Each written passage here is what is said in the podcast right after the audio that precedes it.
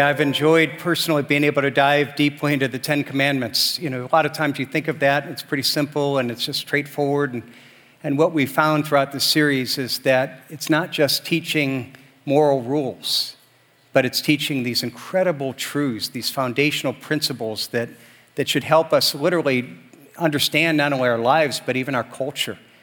And so this morning we've come to the, uh, the, the, last, the, ten, the 10th of the commandments, and we're going to be looking at it this week and next week. And, and uh, it's given to us in Exodus chapter 20, verse 17. And it's again very direct. Many of you are maybe familiar with it, but it is Exodus 20, 17 simply, you shall not covet your neighbor's house.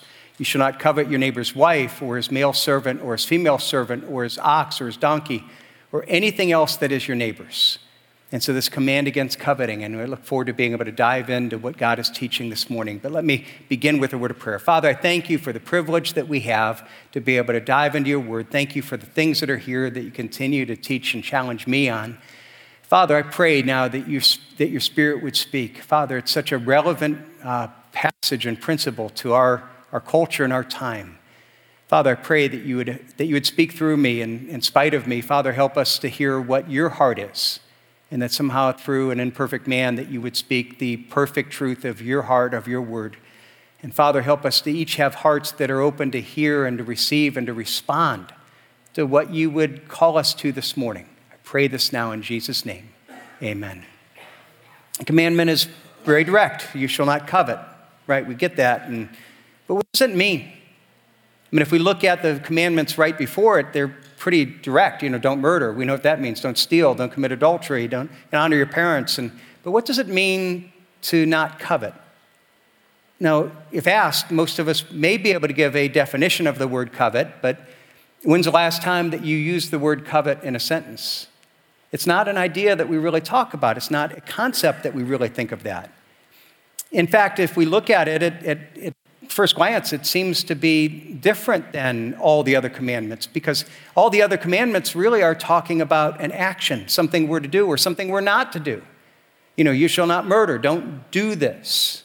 But coveting isn't an action, it's a thought or a feeling. And so, is it just about God telling us not to think certain things? And if it's only a thought, how important is it? And then, and if it's just a thought or a feeling, how do we know if we are actually doing it or not, if we're breaking the commandment? Now, I think somebody would give even a simple definition what coveting is, and, and probably the simplest definition I would hear is well, you shouldn't desire something that other people have. But even if we take that definition, well, how clear is it that we understand that that's a sin? I don't know how many of you spent some time in the mall, maybe this past week, Friday, Saturday, and well, isn't just going through the mall, going and looking things you don't have and thinking about the things that you want that you don't have. So is that coveting? Is it wrong to do that or to look through a, a catalog? See, even when we look at this, I think it's easy to, to, um, to downplay the significance of this. And because it, it, doesn't seem to be at the same level of foundational truth of murder or adultery or these other things. But I'll let you know, I'm just going to mention this briefly what we're going to see is the more that, that I really dive into this passage, this, this commandment, the more I realize it isn't by any means the least of the commandments.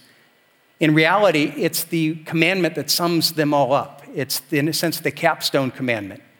Now, that's what we're going to really get into next week. We're going to really dive into how this is kind of the summation of all the Ten Commandments and how it fits in with all the others. But even before we get there, we've got to start by saying, what is coveting and is it always wrong?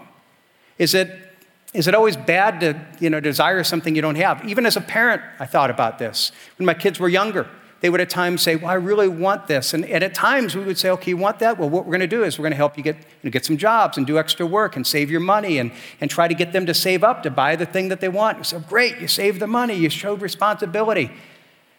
Now, is that teaching coveting? Because I'm teaching them how to get what they want they don't have? What is coveting? It's, there's a problem even just defining the idea. Because we can talk about it and we kind of know it's wrong, but we're not even really sure. And even as we think about it, you realize that it's really not something that culturally we would generally see as sinful. In fact, if you look at our culture, we oftentimes promote coveting, we celebrate it. If you want to see that, Hey, turn on the TV. You have all kinds of ads. Turn on the radio, all kinds of ads. Go to social media, bombarded with ads. You get catalogs this time of year mailed to you, and they're all saying, here's stuff that you don't have that you should want. And, and not only that, but when we look at what most advertising says now, most advertising isn't saying, here's something that you need, and our product will help meet that need. No, most advertising is coming and, going for your heart and saying, here's something that you don't know about, and you should need it. You should want it. If, you buy our product, it's not going to meet a need. It's going to make you happy. It's going to make you more content. It's going to, it's going to make your life better. Even to see the, um, an illustration of this, those who have been around a while know that periodically I'll talk about Veggie Tales. You know, Veggie Tales, ultimate kids programs, great, you know, great teaching truth in a fun way. And, um, and, and one of Veggie Tales' first shows dealing with Christmas was this show called The Toy That Saved Christmas. And in that, you had the bad guy, Mr. Nezzer, was trying to sell his new toy, Buzzsaw Louie. You know, what better to give a kid than a toy with a buzzsaw on it? And, uh, and he created this ad to sell Buzzsaw Louie. Now, in this ad, it, it is all exaggeration, but it's all exaggeration of a truth to make a point. So, so to, let me show you this clip from the classic Christmas film, The Toy That Saved Christmas. What is it? It's got a button. Push it, push it.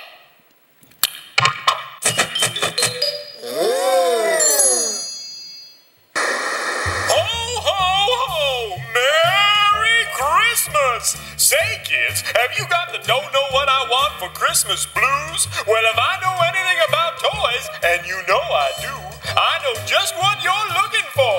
You want a toy that's fun. You want a toy that's cute. But most of all, you want a toy with a fully functional buzzsaw built into its right arm. That's right, you want Buzzsaw Louie. Cool, huh? But wait, there's more. Buzzsaw Louie also knows the true meaning of Christmas. All you have to do is press his nose. Christmas is when you get stuff. You need more toys. Just as soon as your parents phone in and order Buzzsaw Louie, one of our trained parents will deliver him right to your door.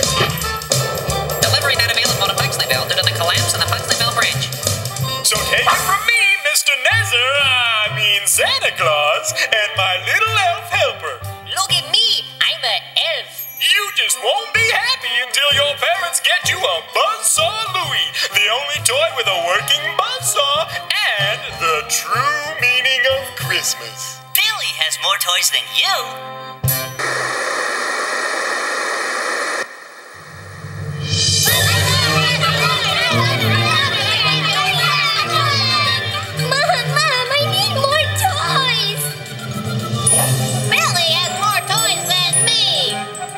Billy? I don't know, but he has more toys than me.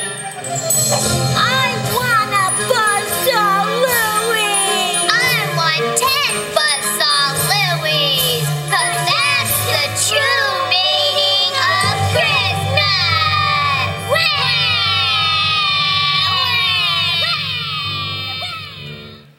And I love that video. You know, even this idea that it's something you didn't know exists, you see the ad and say, I need it. And, and again, it's exaggerated, but that's exactly what we do. Or I love the line, you know, Billy has more toys than me. Who's Billy? I don't know, but he has more toys than me. And, and you know, you look at that and you laugh, but that's not that far from the truth for us as adults. Because oftentimes we look at somebody and we're, we're happy until we see somebody that has more than us, and suddenly we're not happy anymore. And, and the spirit of advertising is something that celebrates that, that fosters that. And so, even if you, as an example of how bad that's become, think of how even our understanding of Thanksgiving weekend has changed over the last couple decades. Thanksgiving is this wonderful holiday that, that our country has celebrated for 170 years as a way of saying, let's set aside this day to remember how God has blessed us, to be grateful, to be thankful. But yet, over the last you know, several decades, the weekend is, is let's get past the Thanksgiving day and eating a lot and get to the real part of the weekend, which is all about Black Friday. And, and we're going to go through that and we're going to go out shopping and we're going to put the whole weekend around trying to not be thankful, but get more. How can we get as much stuff as possible? And it's not only about the advertising and getting stuff, more stuff, you know, material things. We can be covetous in, in that we material not, or that we uh, have, have a covetous spirit towards non-material things as well. So we can covet other people's appearance or their popularity or their work success or their relationships. And just as advertising is all about trying to get more stuff, the material things, I think it's social media that is at the same time celebrates and promotes covetousness towards the non material. Some of you might be remember back a couple months ago, there was all this news about this person that came out, leaked all these documents. She used to work for Facebook and Instagram. And, um, and she had all these documents showing that, that Facebook and Instagram know how harmful it is to people. See, what happened is that you had these platforms that started out as a way to share moments in your life. But it now has become all about comparison. Why? Because if I put something on one of these platforms, I want it to be my best moment. I want it to be the Photoshop picture that makes me look good to other people. But then we compare ourselves to what other people are putting in their best moments, their photoshopped images. And suddenly the real life that I live doesn't seem to match up with what they're portraying on social media. And it's all fostering a spirit of comparison and then of discontentment and coveting because, because we don't like our lives. Now, what they found out is that these leaks showed that Facebook and Instagram know by study that these apps are incredibly harmful to people that it fosters a spirit of anxiety and depression. The more you spend time, the more depressed you're going to get, the more anxious you're going to get. Uh, it's you know, incredibly harmful, especially towards teenagers. But yet, in spite of that, they continue to promote it. Why? Because it's all about making money. They don't really care. They're fostering a spirit of covetousness, which, because it goes against our nature, what God has created us for, it's destructive, both in advertising and social media, whatever it would be. So, you know, part of our struggle in understanding this is when we think of covet, we think of wanting, desire. But coveting is more than just a desire, it's, it's, it's almost too weak of a word, and we, we try to stretch it too long. Coveting is when we have not only desire, but it's a desire that takes over us. At the point where we start to think, I not only want this, but I need it to be happy. I think that, that, that this will somehow bring me greater fulfillment, greater satisfaction. In fact, when if you look back in Exodus and you look at the word that's translated there as covet, it's often covet, but often means it's translated as lust. And it has the meaning of an intense longing, craving, or desire for something. It's not just a desire, it's something that's an intense craving, a desire for something, this belief that we need it to be happy, so that we think about it through the day, that we make our life about pursuing this thing. And so, if you want to understand what that is, covetousness and discontentment are kind of almost synonymous. And uh, when I'm discontent with what I have, I will covet what somebody else has.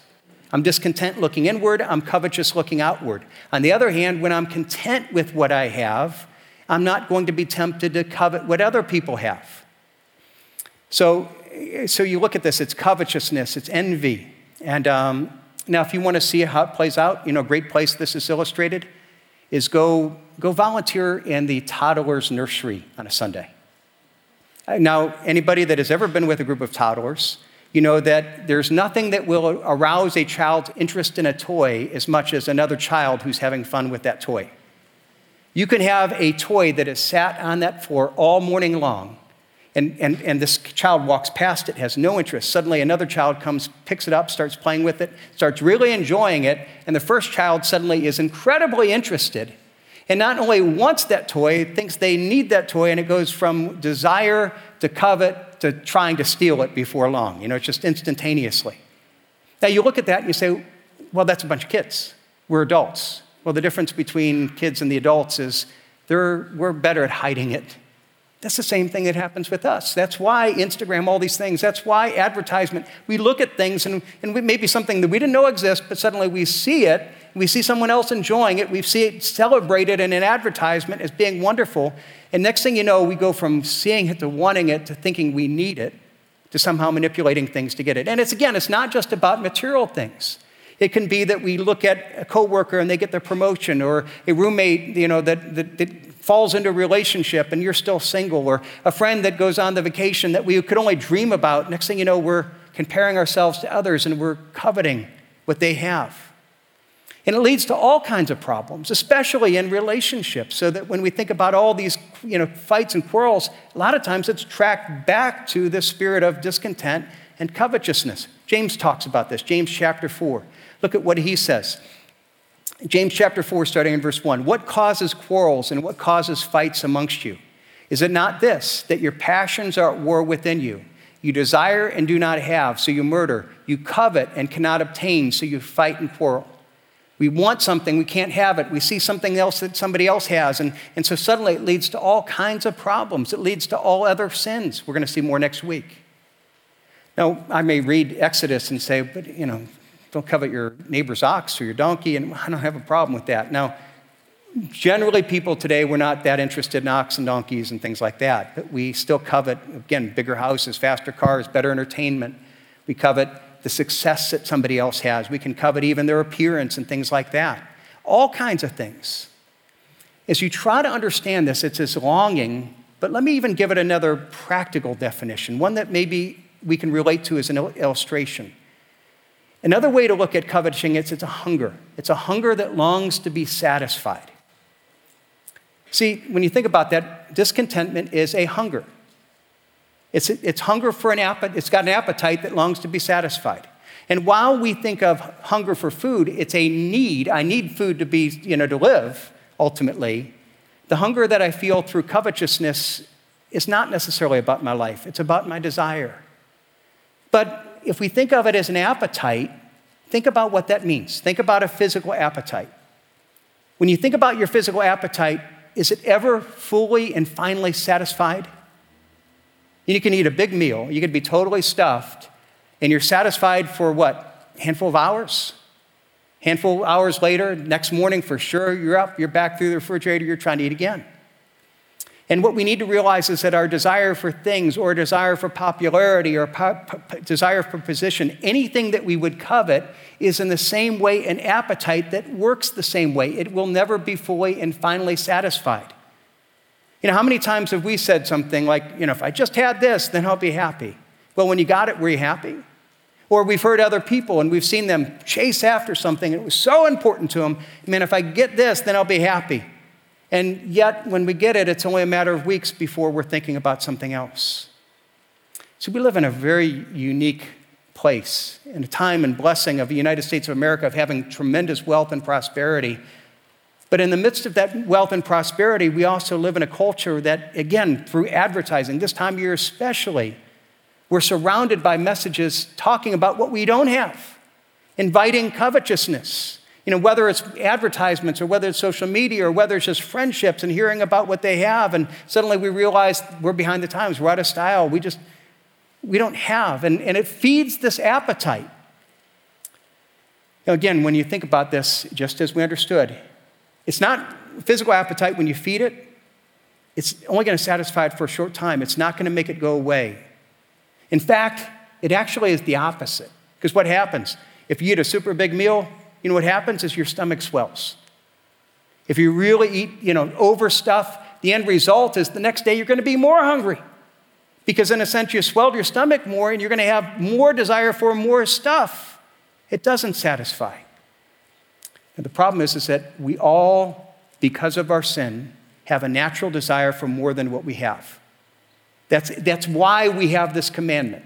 If we, if we were naturally kind of wired to be satisfied with what we had, God wouldn't need to give us this commandment. But it applies to us all because we all naturally struggle with this. So, to try to understand this, okay, let's think about it. We're called not to covet. And if the opposite of coveting is what? Well, coveting and discontentment are on one side, on the other side, the opposite is that we, we become content. And not only not desiring what we want to have, you know, other people have, but when we become really content, we even become generous and we become sharing. So, to try to, again, understand this, let me try to kind of put the, put the whole problem is almost an equation.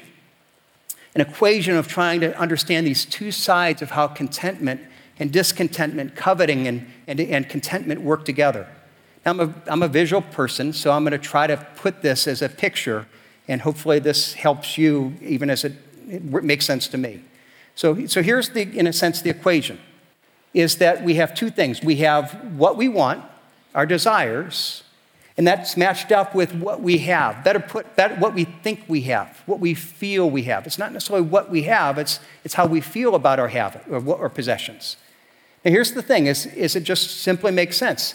If what we want is at the same level or higher than what we think we have, we're going to be content. If what we have is lower than what we want, see, then we're going to be discontent.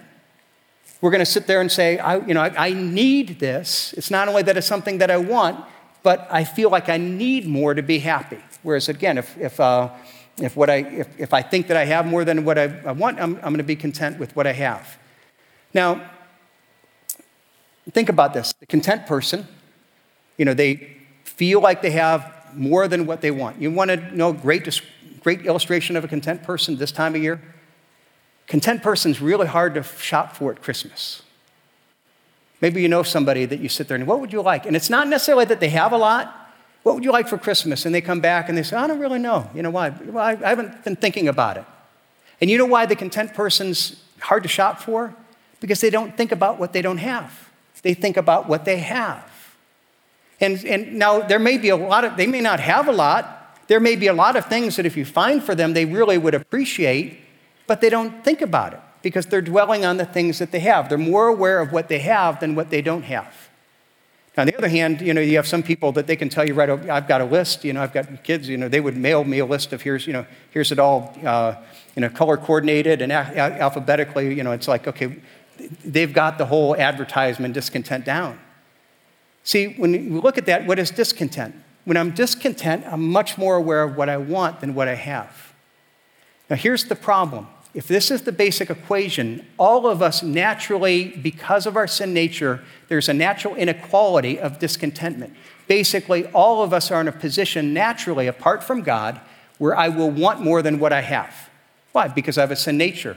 In part because God has created me for a relationship with Him. That's the most central part of my being and because of sin, and that's broken off. So, number one is the thing that's most satisfying to me isn't there. Number two is that our sin nature, God, Satan's going to always try to make good things into God things so that I'm putting too much trust, too much uh, pursuit in, thing, in things rather than in God. And when I pursue the wrong thing, what's happening is that they're never going to fulfill me. So, the natural state for all of us in a sense to say that we will always naturally want more than what we have. We're always going to be in a natural state of discontentment. That's again why we have this commandment. That's why God tells us don't covet, because apart from, apart from God, we will always naturally fall into that. Now, what's the answer to the problem?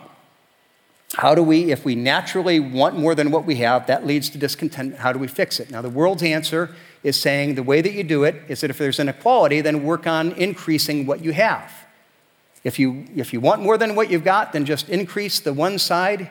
And, uh, and again, go back to the equation. It's like, okay, here's the idea is that if it's naturally you want more than what you have, if you just pump up this side, increase your provision, then, then if you get what you want, then you're going to be happy. That's what advertising sells.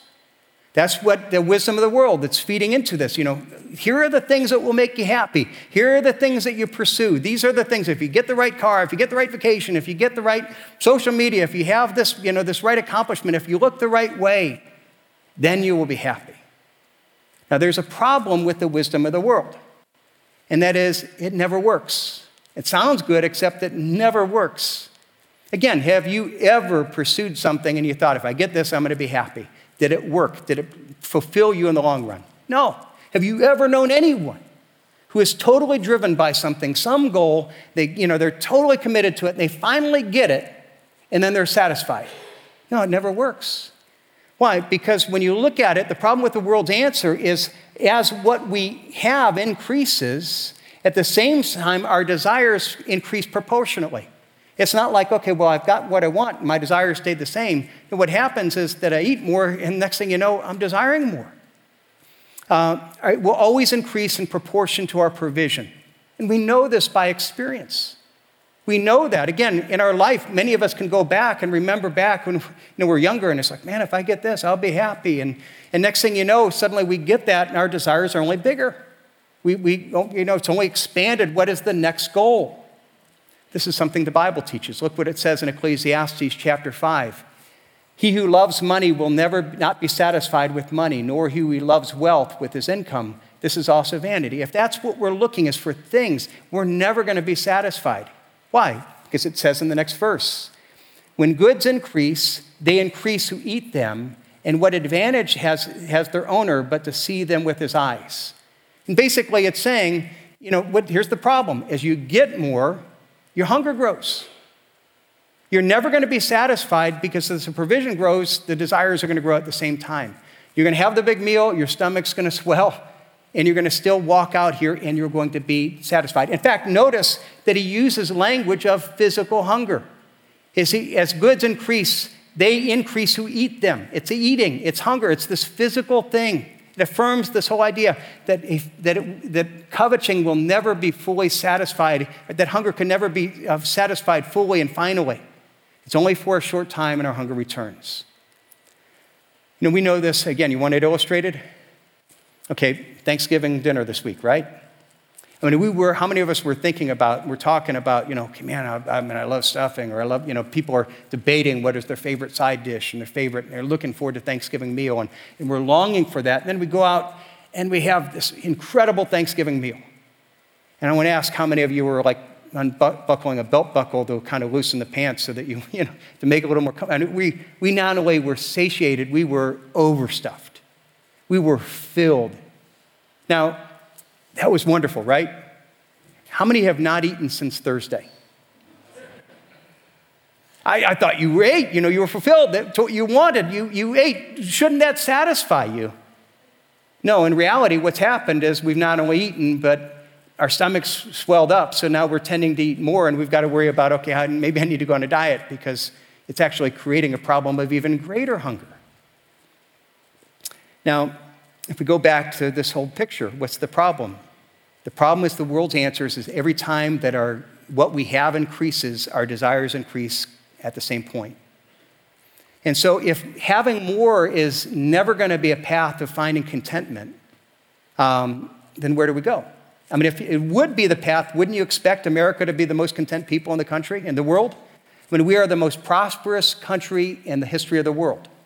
But yet, as, as our prosperity has increased, there have been numerous studies that showed that as our prosperity has increased as a country, we have become less and less content. We are more and more covetous than ever before. We're dissatisfied. Why? Because we have more and more than we ever dreamed, we could have dreamed, you know, 50 years ago. But suddenly, as that has increased, so has this. So, where do we go? Well, if that answer doesn't work, well, then you have another answer. Sometimes the religious answer is to say if we can't increase what we want, if that doesn't work, well, therefore, what we need to do is we need to try to decrease our desires. Because the whole idea is here we need to get this equation to balance. So if I can't increase my provision, what I'm going to try to do is to decrease my desires. So again, use the picture here is to say, okay, if, you know, if here's the natural tendency that we have, it doesn't help to feed this. Instead, what I need to do is I need to put pre- downward pressure here so I decrease what I want. Now, that sounds good. But the problem is, how do you do it? Do you know a way of saying, okay, I'm just going to think about, you know, I'm hungry, but I'm going to think about not being hungry, and that's going to work? Does it work in a physical diet? Does it work in anything? I mean, I, I, you know, when we do this, I say it's a religious answer because religion is always about rules. It's about self-discipline. It's about trying harder. Just, you know, just do it. And that's what it is. It's like, okay, just don't think about what you want. Just, you know, try to change your desires but I'm not changing who I am. I'm not changing my desires. I'm just trying to deny them. I'm trying to not think about them.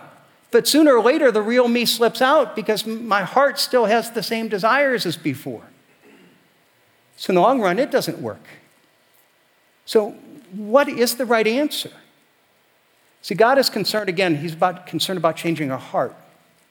And the Bible teaches us that there is an answer. In fact, it actually says in Philippians that it's, that it's a secret. There's a secret to true contentment.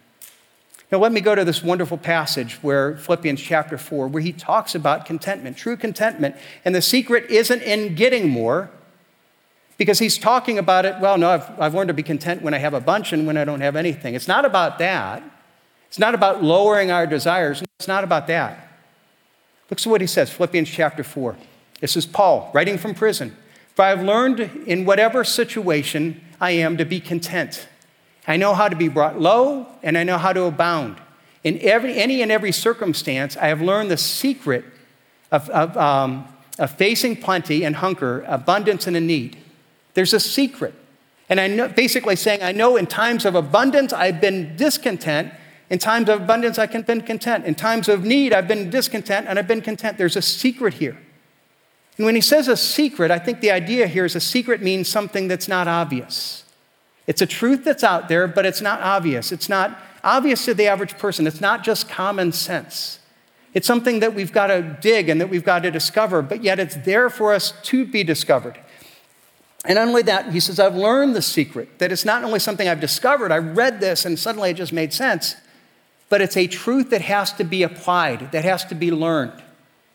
And so, what is that secret? Well, first of all, I believe that when you look at the whole of what he's teaching, the secret starts by saying that we learn to value the relationship with the giver over the gifts. It's not in things. Again, what does Paul say? You know, I've learned seek secret in whatever situation to be content. I know how to be brought low, how to be abound. It's not about what I have. It's not about the gifts. It's not about the good things that God has given me. The secret is understanding that we're made for relationship with God. That that's, we were designed so that would be at the core of our being. And again, why do we struggle? Because we're, we're sinners. And in our sin, we're separated from this relationship with God. And, and then by nature, we're trying to put other things in this God shaped vacuum that God has put in our heart, and they never work. And part of the secret is recognizing that no, God has made us for a relationship with Him.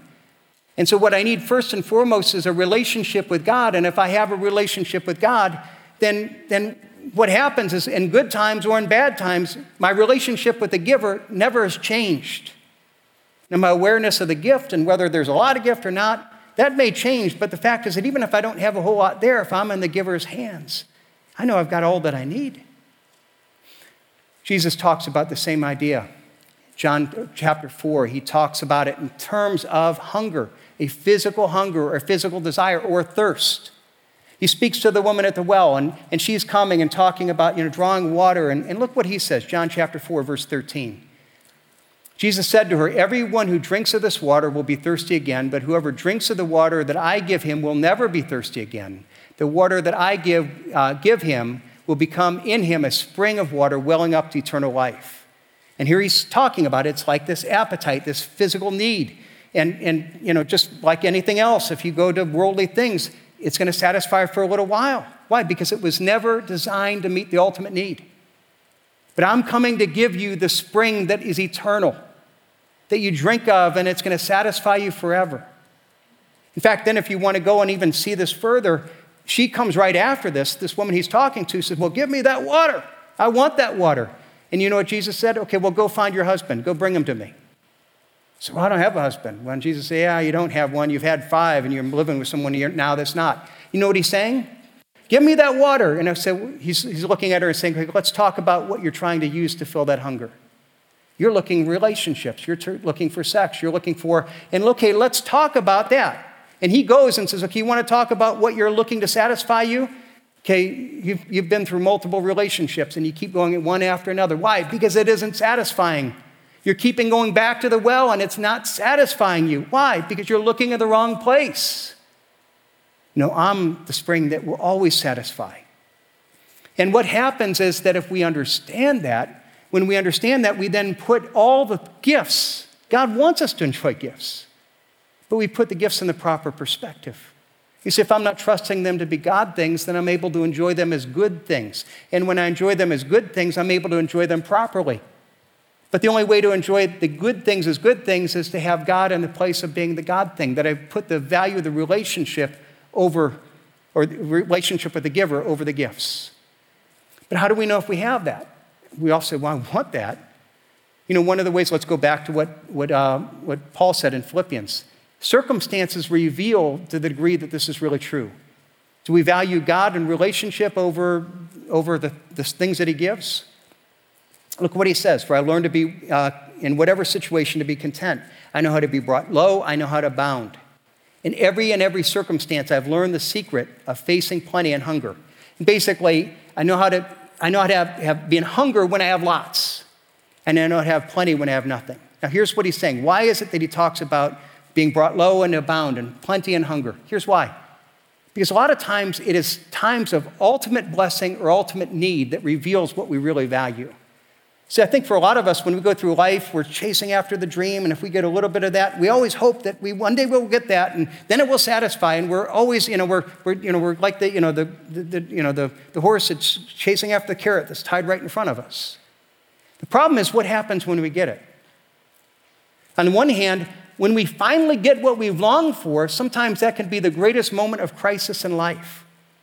Because you're saying, when I get this, I'll be happy. And then you finally get it and you realize, I'm not happy. It's, one person says, you know, you climb the ladder of success, you finally get to the top, and you realize you're in the wrong, wrong wall. And that's the problem, is that sometimes prosperity can be a circumstance that reveals suddenly we're broken because it didn't satisfy the need, it fell short. Or a lot of times it can be when we in crisis. Why? Because I'm, I'm, chasing after, I need this to be happy. And suddenly, when, I, when that dream is crashed, suddenly, when I realize I'm not going to get what I want, suddenly the thing that I think is going to satisfy me when it isn't, the, the hope of it isn't there anymore, suddenly it destroys us. And here's what God's saying. Again, if you want to understand that we, that contentment is found in relationship with the giver. And if I have the giver, even when I perceive that these gifts may be taken away, I still have the giver. And when I'm given plenty, I still have the giver. And the fact is, is that that will satisfy me. But if you're here and you're in a moment of crisis, and whether it's a crisis when it seems like everything is being taken away and you don't know how you're going to survive and how you're going to make it through, or even if you're in a moment of crisis of some, something may be great and suddenly you're struggling, my marriage isn't working, my family isn't working, this isn't working, maybe God's trying to get your attention and saying you're chasing after the wrong things. And if you chase after the wrong things, it will never satisfy. You're trying to drink water that is always going to leave you thirsty again. Start with a relationship with God. Not only that, but then we come back and you say, that's where it starts. But it's also going deeper within that and recognizing that God wants us to nurture a heart of thanksgiving. Now, again, if you read the verses right there, what does it say? It says, you know, I learned the secret. And it's like, okay, then, and I was studying this and I was like, well, what is the secret? What, and I keep reading the verses after it. And I said, oh, the secret. He says he's learned the secret, but he's not describing how he learned it or what it is. And and then I realized that I'm reading ahead, and that was wrong. What I needed to do is read the verses right before it because he described the secret right before. And what is the secret? Me, I'm going to put these verses up in a minute, but let me read Philippians 4 4. Rejoice in the Lord always. I say, again, I say rejoice.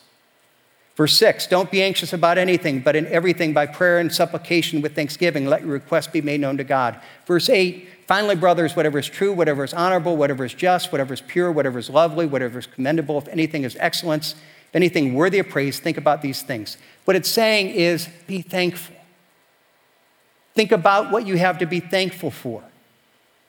Why? Because thankfulness isn't just a thing that I do, it literally has the power to reshape my heart. You see, I can't stop myself from desiring things, I can't push down my desire. But the answer isn't focusing on trying to stop my heart or to change it or to focus on, it isn't focusing on sin. It's about becoming righteous, about letting God change who I am. I can't make myself stop desiring, but what I can do is foster a spirit of thanksgiving. Again, let's go back to the picture. We talked about the problem is that this you know, uh, contentment equation, and, and naturally, we always naturally want more than what we have. That's our sin nature. And it doesn't work to try to get more, it doesn't work to try to push down and desire less. Here's the third option. Here's what he's teaching. Is that if we have a spirit of thanksgiving, the spirit of thanksgiving is almost something like pouring water on rice, where it just expands. Because the issue is not what we have, the issue is our awareness and perception of what we have. See, I can have a whole bunch and think that I don't have anything. And when I have a spirit of thanksgiving, what I realize is suddenly I realize that I have way more than I ever dreamed. And so that I'm not having more and I'm not desiring less, but I'm thankful for what I have. And suddenly I'm overwhelmed with God, here's your provision. I thank you for that. And so suddenly I have more. It expands that, and I'm, you know, I'm willing to give. I have a spirit of generosity instead of coveting. But how do we get there? Well, let's go back to Philippians. Let's what he says. Let's see the verses right there. First of all, we need to understand the transformative power of speech. Er, many times in Scripture, it talks about how speech reveals our heart. You want to know what's in your heart? Look at what you say, it shows who you are. But it also changes us. When we say things, it actually changes us. It has the power to change us, to transform us. That's why praise is so important. That's why worship is important. That's why we worship God. Because when we sing these truths, it makes it more real to us. So look at Philippians 4 4. What does it say? Rejoice in the Lord always. Again, I say rejoice. It's not only thinking, it's verbalizing. Think about something you have to be thankful for and say it. Rejoice. It's not just a rule, but God is saying, I want you to try to develop the spirit where you think and verbalize. Why? Because when you say it, it's going to start to reshape your heart. It's going to start to shape you into this person. It's pouring water around the rice, in a sense, letting it expand. But you might say, but, but I don't, you know, you don't understand my life. There's a lot of things that aren't good, and there's a lot of problems and, and trials, and, and you're just telling me to ignore those. And okay, let's continue the next verse, because what it tells us is that no, be real with your concerns, pray to God about your concerns, but bracket those prayers with praise and thanksgiving. Now, let's go to what he says. Now, again, remember, remember as he's writing this, Paul is not in a great place. He's in prison. He's been in prison for four years. He's awaiting trial that might result in his execution. He's got a lot of opposition. He's got all kinds of problems. He's not in a great place. So he's writing this from personal perspective. This is what he learned to do. This is the secret. He says, You're going to be real about, it's not just looking at the good, be real about the problems. But how do we come to God? Verse, verse 6 do not be anxious about anything, but in everything by prayer and supplication with thanksgiving, let your requests be made known to God. Bring them to God. Talk to God about them. Be real about your hurts and your concerns. But when you do it, surround it by prayer and thanksgiving. What is prayer? It's praise. Now, here's the problem: is a lot of times, nature is we have a problem. God, I've got this problem. I've got to tell you, man, I'm so worried about this. I'm worried about my family member. I'm worried about my job. I'm worried about you know COVID. I'm worried about politics. I'm worried about, and we go and we spend all our time telling God, here's my prayer list. God, you think you can handle it? Because my ultimate reality now is my problems, and I'm trying to find God through the problem. And here's what God is saying: there's power in praise and thanksgiving. Now, if I come to God and I surround my petition with praise, I'm going to come to God and I'm going to say, God, I praise you for who you are. God, you're the creator of all things. You're the one who spoke into existence all creation. You're the one who created me. You know every detail of my heart. You know every, every cell of my body, every hair of my head, if I had any. Uh, God, you know all things. You know, you are in charge of all things in the world. You hold the stars in, in, in your hand. God, you are all powerful. I praise you for your heart, and I praise you and thank you for your love. I thank you for sending Jesus. God, I thank you for all the way that you've, in fact, if I look throughout my life, you have always been there for me. You have never let me down. Not only that, you've never let down any of your followers in Christ. God, I thank you for what you've done. I thank you for your goodness. I thank you for your provision. And I've got a problem. You think you can handle it? You see, it changes things. See, it's natural for us to just think about the problems, but he says, okay, yeah, be real with that but realize there's power in praise.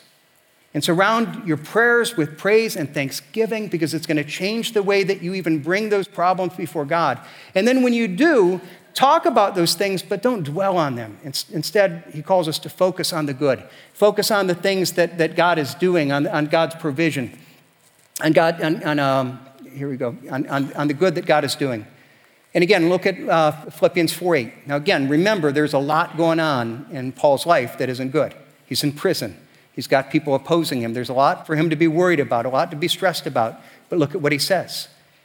Finally, brothers, whatever is true, whatever is honorable, whatever is just, whatever is pure, whatever is lovely, whatever is commendable, if there's any excellence, anything worthy of praise, think about these things. Basically, there's a lot of stuff in life that isn't that. And it's not that you ignore it, but don't dwell on it. Make the choice to dwell on those things. Make the choice to think about those things. Because when you make the choice to think about those things, it reshapes your heart. So you're not only thinking about it, but then you're vocalizing it, rejoice in the Lord always. And then what happens? It's suddenly discovered, then you discover this secret of contentment.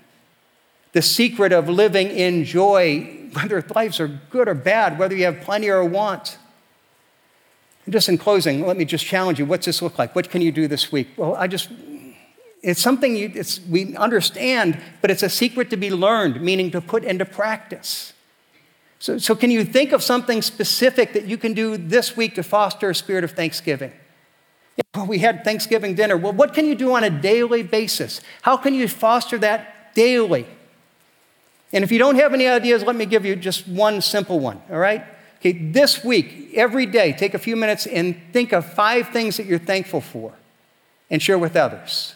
Just think of, not only think of it, but then because there's power of, of, of verbalizing, every day say, okay, I'm to think of these things. I'm to, and, and I'm going to tell somebody, I'm thankful for this. I'm thankful for you. Five things each day. And I'll tell you, try it. Try this week.